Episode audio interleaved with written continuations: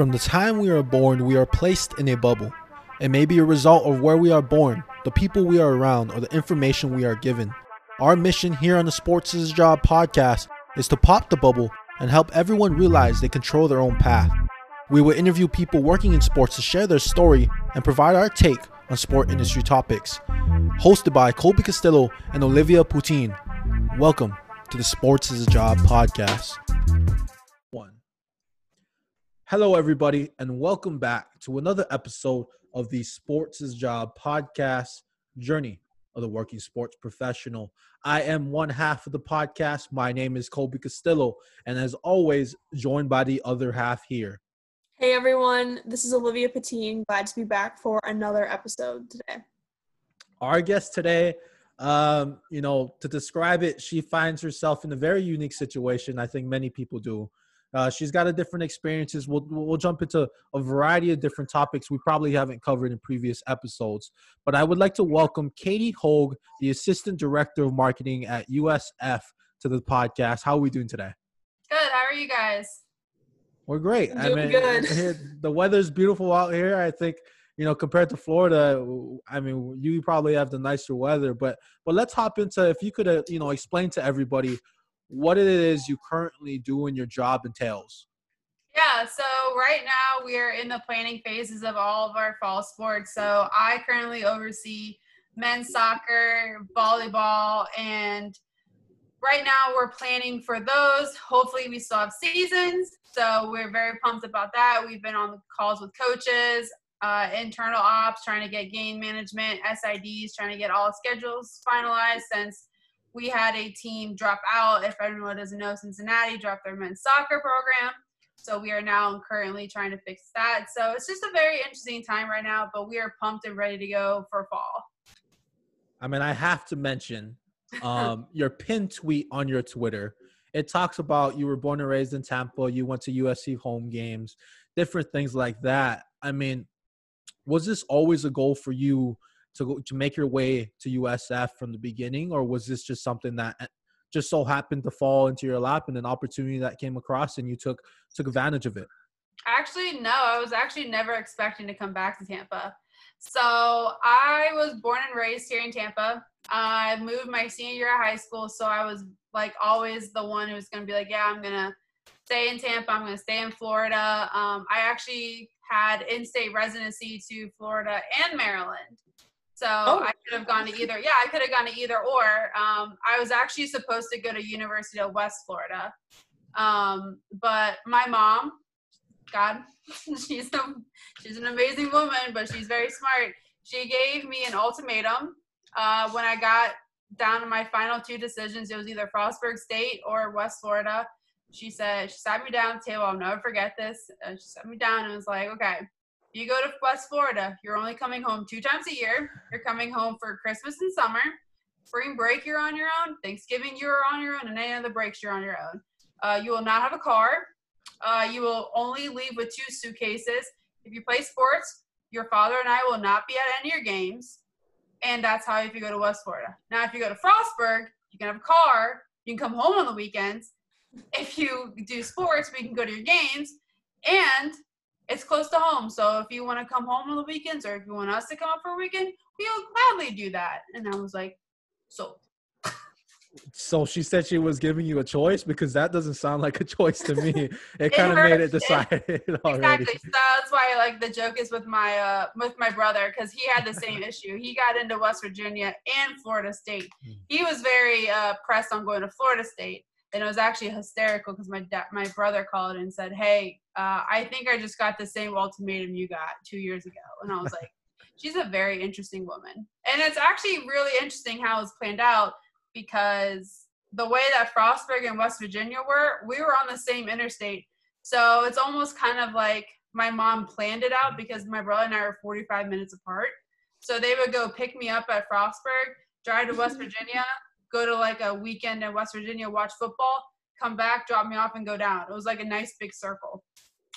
So we think my mom like planned it somehow. We don't know yeah, I was gonna say this is all. Yeah, we have no idea no clue. Um, but yeah, no, I was never. intentionally supposed to come back to Tampa. Once I left Tampa, I realized there was more in the world than just Tampa.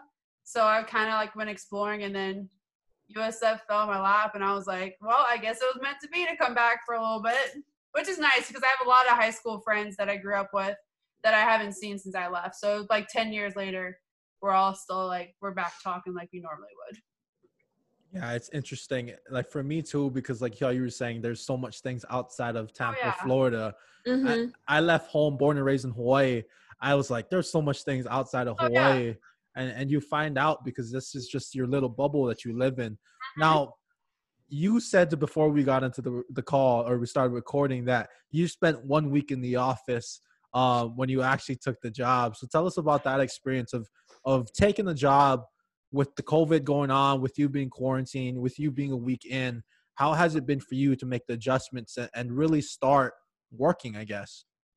Um, it was pretty interesting. It was actually more interesting because actually I got offered the job in January.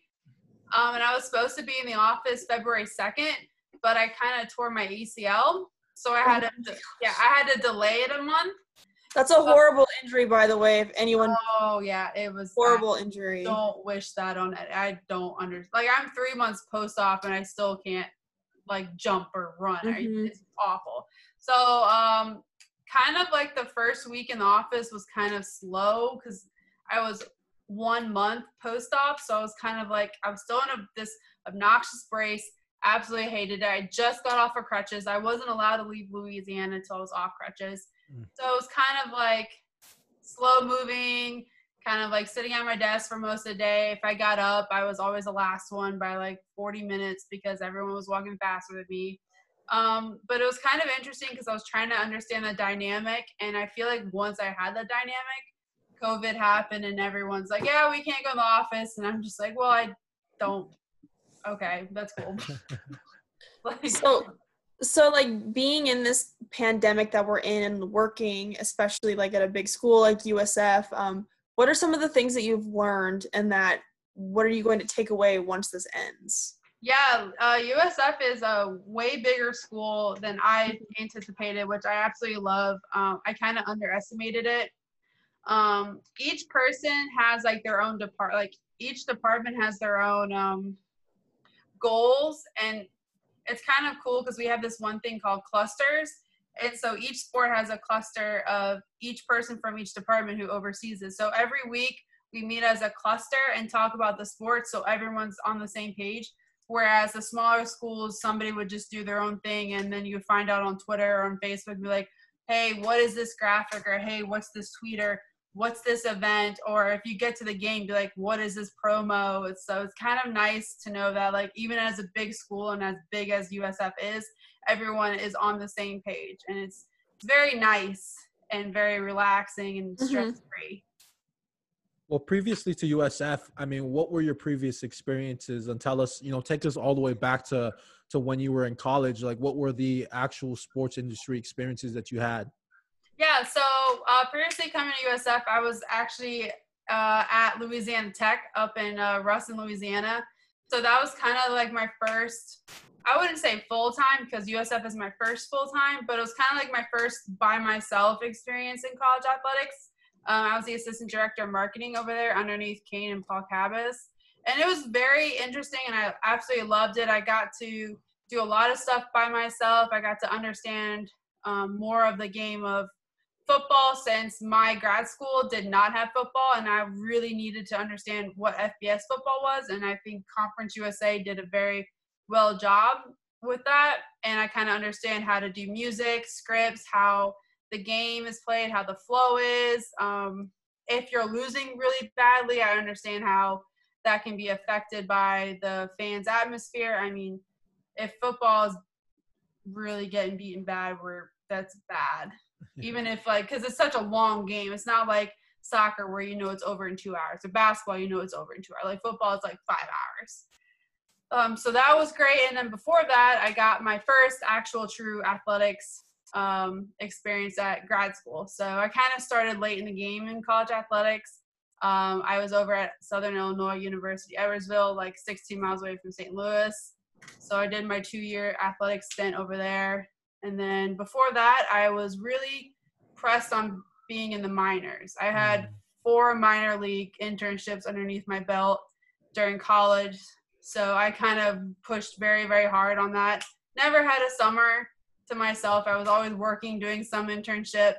Um, some like I was traveling. I went back to Tampa. I went to the uh, Charlotte Stone Crabs twice, like summer of 15 and 16. Um, and then I was in Aberdeen with uh, Cal Ripken doing that thing over there. It was just I was all over the place. Would you But have done it differently? True, my first true college athletics was grad school. Hmm. Would you have done it differently as far as you know? You talked about you didn't get your real taste of college athletics till later in the game. Um, you spent a lot of time in the minor league baseball organizations and level. Would you have changed it differently as far as would you try to get more experience in college athletics early on, or do you think that the minor league baseball experience you went through really did help you in the long run? I think the minor leagues helped me a lot more than people think because in the minors you do you basically the minors is fan engagement. Like the minors does not exist without the funny games, the funny promotions, the great themes, the fan engagements, uh, just trying to understand uh, what the fans want and how personable you are with them. So I think I would not change a thing because I learned so much about one what goes beyond a baseball game and if people don't, know what goes beyond a baseball game it's literally 16 hour days 12 days in a row like i've never been so tired in my life besides working in the minors which helped me in the back run with grad school and my ga job together because i was like well if i can do 16 hour days 12 days in a row like this is a piece of cake um, and also help me with crossover seasons in uh, athletics where you have seven days in a row of games. So I no, I, I personally enjoyed my time in the minors. I would not change a thing. That's what I always wanted to do. Um, even though it's not my career, it's still something that I treasure because I did what I wanted to do and I set out and I did it. Um, one thing I wanted to ask because you talked about those long 16-hour days. You know, you both, the both of us and Colby, we were all college athletes at one point during our college career. Did and I remember my very first preseason of soccer and those horribly long days, just being outside running every single practice. Um, did though did being at, at excuse me, did being help you with handling those days, those long days, and the overlap of sports because you did play three college sports. I did. And that's like a peeps a question that people always ask me or like, oh, you must have been like so busy. And I actually look back and I actually wasn't, which is which is so weird. Like I think I was Mhm. more busy in grad school with my classes than I was in undergrad. Um, now that might speak very poorly of Division three, but I know some Division three schools that are treat their athletes like Division one. But I was doing athletics because it was not only it was fun, but it was something I wanted to do. So I one regret I have is I didn't take college athletics seriously as an athlete, which most athletes go back and like, yeah, I wish I went to the gym a little bit more. I wish I would have eat Chick Fil A 14 times a day, and or go to the cafeteria and have the all you can eat ice cream three times a day, breakfast, lunch, and dinner. Um, so I think that the way that it was handled I might have been busy, but the only time I can remember being busy was in grad school where I would stay up and sleep in my office because I had a paper and then I had a game. So I was like, there's no point in me going home. Yeah, definitely. I remember I um I interned at the 3M Open last summer, so that was that's like that was the craziest week of my entire life. Like absolutely most insane week ever because we would have to be at um the tournament office some days at like four, three, four in the morning. And it would go on until like we were we were not done with everything until every single golf course on the course, golf cart on the course was like tied up and locked. So and some days it went until 10:30 at night. And the one thing like I will never forget is like everyone all the a lot of the other interns were kind of com- were no they weren't kind of they were complaining about how crazy this time was and I was just thinking I'm like I literally did this soccer preseason. I'm like this is nothing new. Like it's it's a different like thing that pushed me mentally, but I mean, I've done this before and I'm used to this. And I just, I like seeing how people's like student athlete experiences apply to like what they do now, which that one, being a college athlete helped me with that part just because like I'm used to these crazy hours. And, you know, like as a soccer player, like I was still working in my athletic department. Mhm. Um, so like I had to, even though I was in soccer season, I had to help with volleyball, I had help with football. So like that really helped set me up, I think, for what Yeah, and I think it kind of helped too, which is probably why I'm not like so bombarded in undergrad. All my Mhm. meets were on the weekends, so I always had. I never had a meet during the week, so I was. I just went through my entire week, and then we traveled on Saturday morning to our meet and traveled back. So it was like a. It wasn't like the ex- extensive long trips where you travel the day before or during the week, or like baseball and softball, you leave for three or four days. Like we drove to our meets on the Mhm. day of a meet. So I think that's kind of what my saving grace was, um, which is why I didn't play softball, which I was originally going to do because my major it just I couldn't miss class like as much as they do. Like I just I couldn't do it. So I was like, okay, well, track and field and swimming are on the weekends. I don't see why that's a problem. Mhm. You gave up. And I mean, you honestly, gave up. and honestly, weekends. for uh, student athletes, uh, there are these great things called naps that adults Yes. So when I was a student athlete, we definitely napped as hard as we could. So and I don't get naps anymore. So that's why I'm like, I don't think I was that tired or that overworked in college because all you can do is just nap. You go out, you go to class, and you come home and nap, and then you go to practice and go nap. like, I wish I could go back to that. I, I- like for me now, like I, t- I totally agree with you. Like when I played soccer, excuse me, when I played soccer, I would nap in between like everything. Yeah. And now when I take a nap and I'm in the middle of my internship, I feel bad. Like I Exactly. See, I feel That's bad I'm like- like, I take a nap. I'm like, okay, okay, I'm only gonna sleep for 45 minutes. and then never my alarm goes off. I'm like, no, 15 more. I like, I like I'm. It's like a Russian roulette with me and Josh gonna tell. Like, I'll be like, okay, I'm gonna take like an hour nap, and I wake up. I'm like, oh, uh, I definitely slept for three hours. My bad. yeah, Sorry.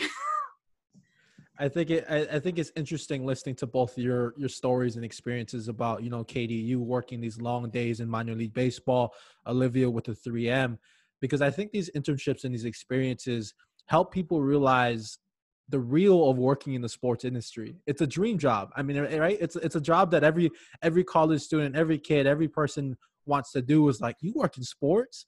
I want to do that, but at the realization of that, there's super long days. it's not Oh, it's yeah. not all dreamy as you think it is. Like my parents. I've been in sports industry for a very long time. Just sports in general.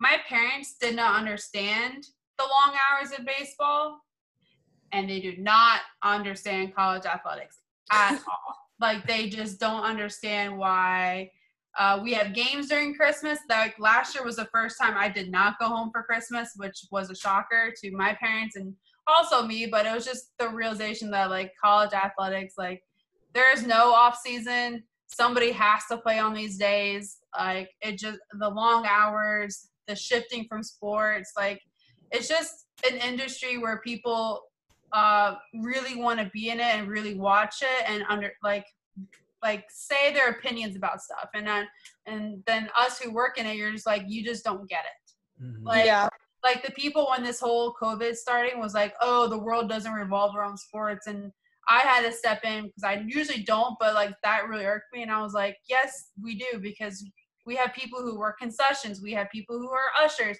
we have people who are uh, parking people like we have a lot of people in sports that rely on this not just because of the fans the, there's actually livelihoods in this and i was like in my job like i live on sports so i would love i need sports to happen or i don't have a job hmm That's I will never forget. Someone told me like, you know, in sports, like starting pay in sports is crap, and like it's gonna be crazy hours.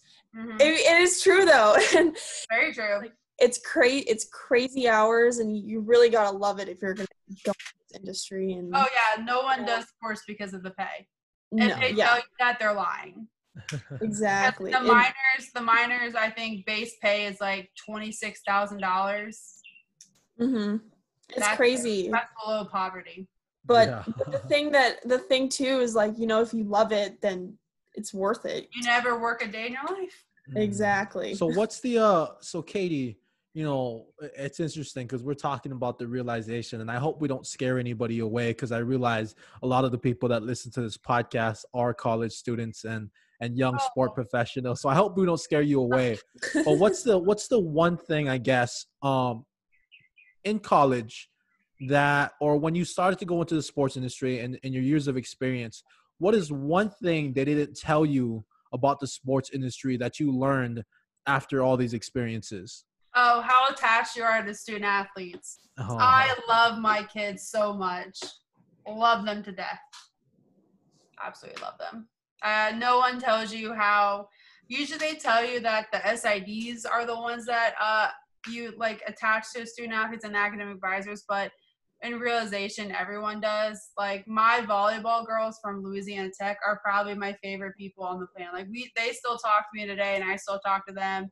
Um, actually, one of the basketball managers um, who was supposed to do an internship underneath me, but she kind of got that cut short because of COVID. We just got her a GA job, so she's pumped. Like she was a basketball manager at Tech. Um, and there's just a lot of great people that you meet along the way that I never thought that would happen because in the minors you're not supposed to talk to the players like you're not Mhm. supposed to interact with them because it's a, it's unprofessional so i kind of took that to the college athletics and i realized quickly that's not how that goes So what's your approach to it's interesting because in, in our sports is job book club that we hold uh, every Thursday, we're reading have you ever read the read the book Brands Win Championships by Jeremy Darlow?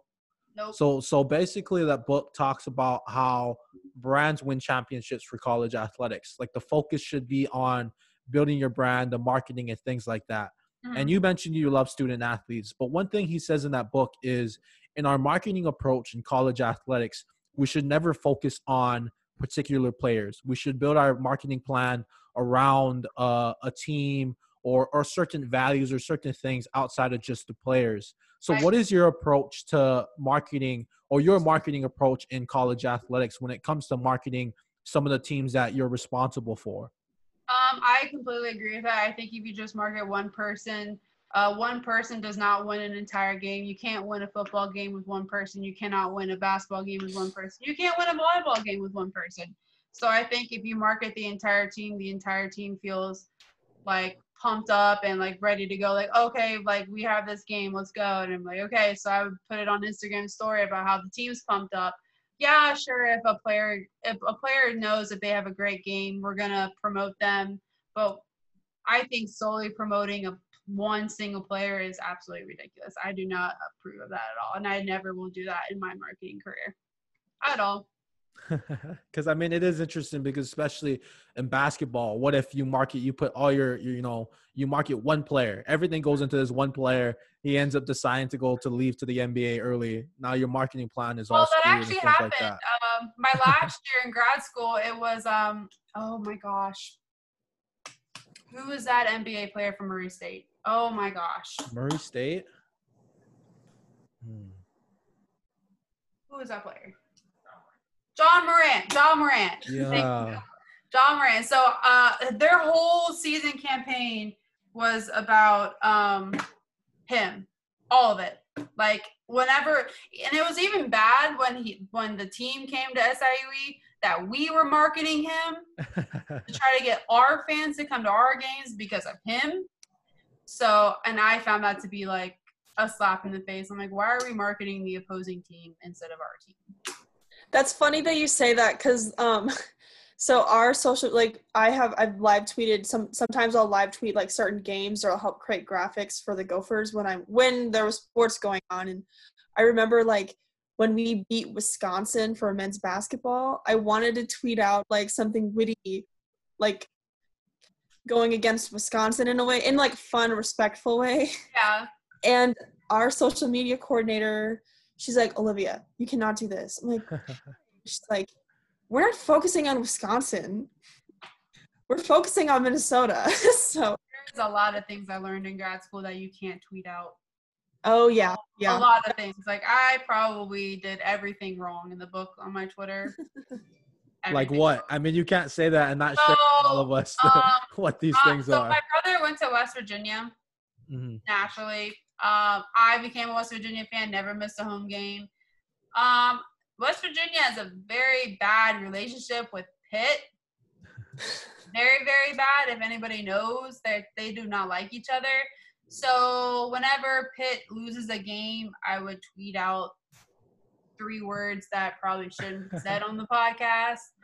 But to make it feel better, it's each uh, eat poop Pitt. And uh, my boss would call me in and be like, Katie, you can't do this. So I learned a lot about social media etiquette. And then I like to transfer that on to my athletes because they do the same thing. I'm like, you guys can't, you guys can't do that.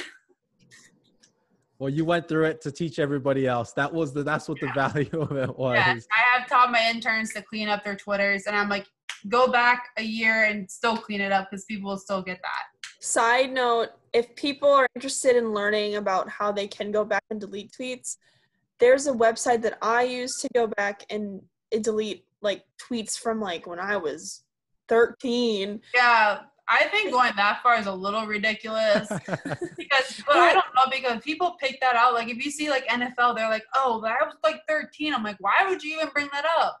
Yeah, well, the I think the way the website worked is it it could only delete like three to five thousand tweets at a time, and you had to wait like or uh, so long, and then they would delete the next couple of ones. And I think it starts from when you first started tweeting. I, I can't remember the name of the website, but I'm sure that there's like other websites. Yeah, it's just it's just But- crazy. But yeah, no, I definitely learned social media etiquette and now I don't I don't.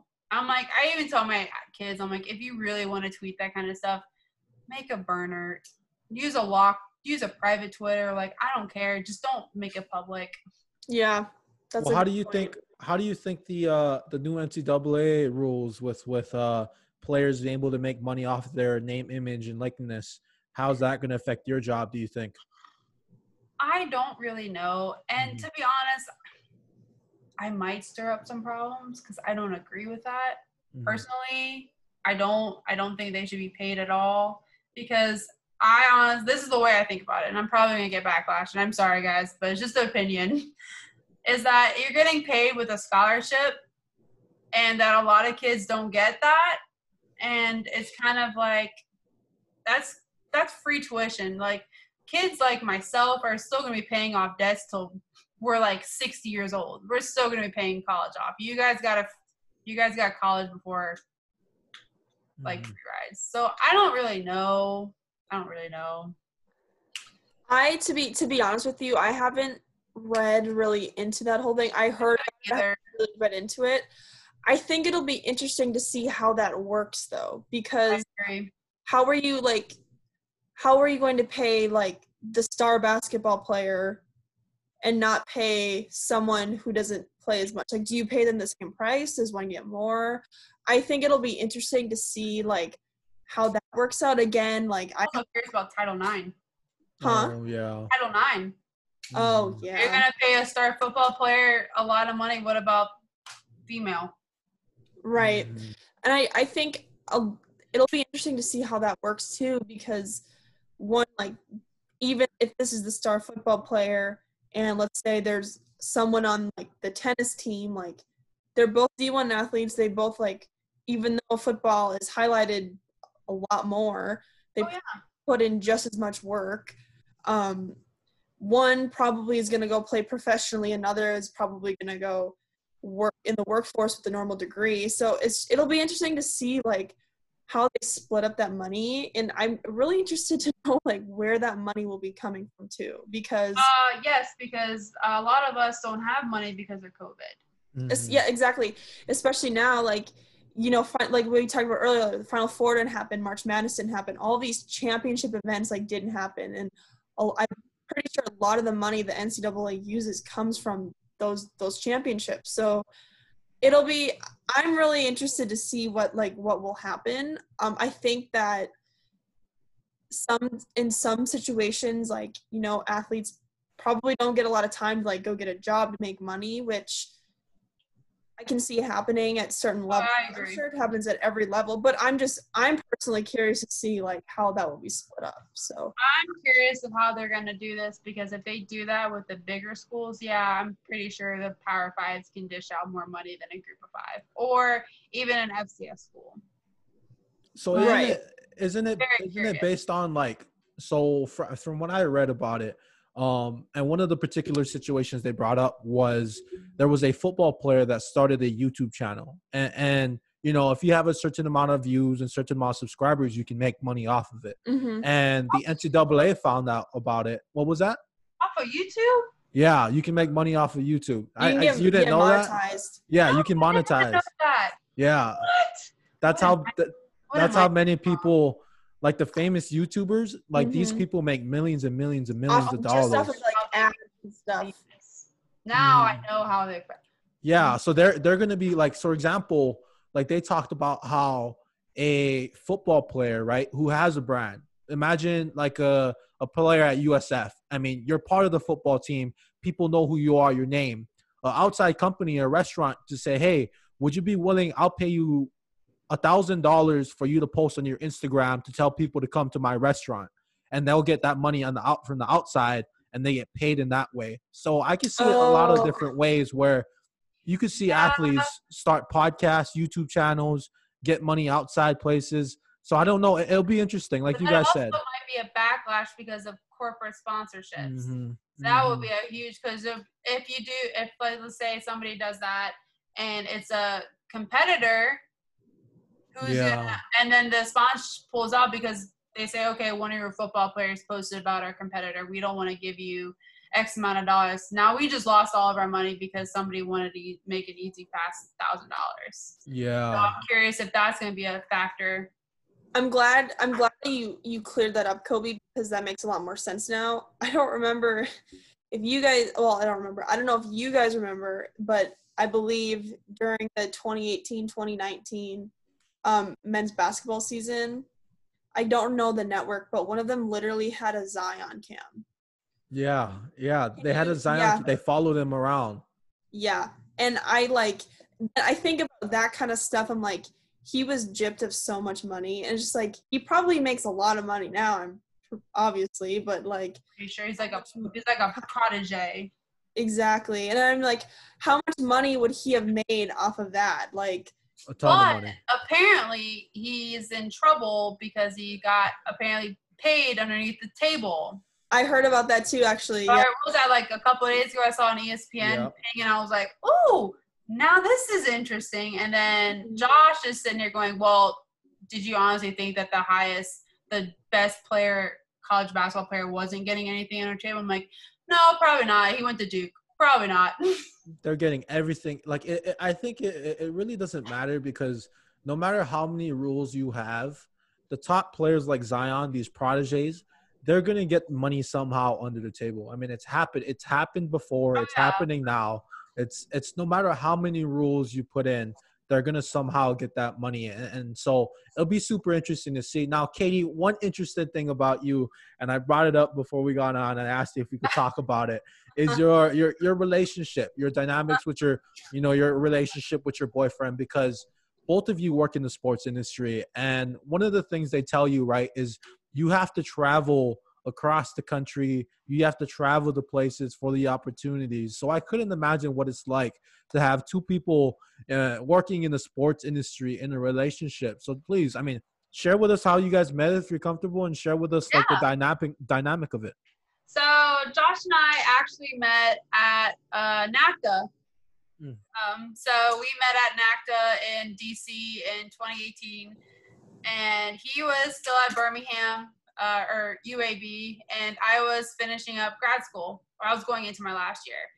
And somehow we connected very briefly. It wasn't very long. Um, it was kind of like a pass by, and then we had lunch, and then that was the end of it. And that's like, what was it July or something like that? It was in July, and it was kind of nice because I was in it was in DC, so I was home, so I didn't really stay at a hotel, so I kind of went back and forth from my brother's apartment, who lives in Virginia.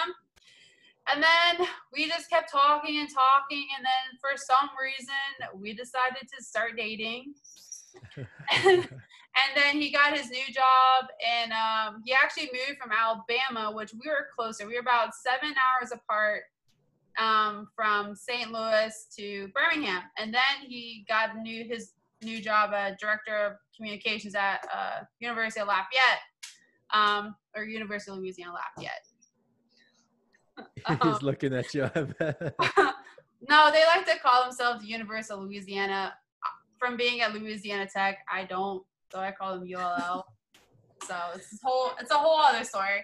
Um, and then we've been trying to figure it out. So my last year at grad school, we probably saw each other once a month, and then we became closer because I moved to Louisiana. And you like you said you have to move to opportunity. So i spent about nine months in louisiana and then an opportunity became about with uh, florida. And that was probably not the easiest decision to make to move again 13 hours away but like you said an opportunity arises you have to take it and i took it and it was it's been great uh, we've been keeping it together uh, with this whole COVID thing. I'm actually down with him right now because we don't get to go to back to work till like June. So I kind of spent a month and a half, bef- like the first half of COVID, because uh, traveling was just not an option. So now that it kind of relaxed, I kind of flew over, kind of spending some time. And then when we pick up sports, we know that it's going to be crazy. He is in charge of football. So I will not see him at all for football because they travels every weekend. So we are kind of taking this in, getting like some us time um, before you go because athletic relationships, like you said, are not easy, um, especially when you have somebody like Josh who travels everywhere with his team no matter where he goes. So he's gone probably every week gone. And then I have to stay at uh, Tampa because I have four, four sports logistically to oversee. So I basically have events all weekend. But it, it's it's interesting. It's kind of nice. Um, I would definitely say an athletic relationship, you have to both be level-headed and understand each other's jobs. Because if you don't understand each other's jobs, it just it just will not work. Because there are days where Josh and I don't talk, like days, because he's he's swamped with work. I'm swamped with work, or there'll be days where I'm kind of like not doing anything and he's swamped and he's like, hey, let me call you uh, tonight and I'll be okay. So, Mhm. and it's kind of nice. And you get to go see each other in like the press box, which is kind of nice. And get field passes whenever you want. I mean, that's just like like you said. Not many people understand what we truly do. So to have you know another partner who does understand what college working in college athletic is like, I mean, that's a unique situation. Because I do have a girlfriend who's not working in college athletics, and she's always like, "Dude, why do you have to stay after hours after the game is over?" And I I have to stay. It's my it's my job. I have to stay until the single one. There's nobody left in the building but me, and I got to make Yep. sure everything's put away. So it is interesting to see that. And and Katie, one last thing, if you could, you know, provide advice for that college student that just graduated with everything going on, what would you tell them? Um, I would tell them don't give up looking for if you wanted to work in college athletics do a graduate assistantship. Like I said, we just got one of my uh, kids an internship. She's going over to Wingate in August. So they're still out there. I know uh, Georgia Southern just posted GA jobs. Like there are schools out there that they know they need GA jobs and they understand that kids now are like scared to apply. But don't be afraid. Um, it might be the greatest thing ever and the worst situation ever. Um, and it's also really nice to know that schools are still offering those jobs when everyone else is like for full time is on a, a hiring freeze.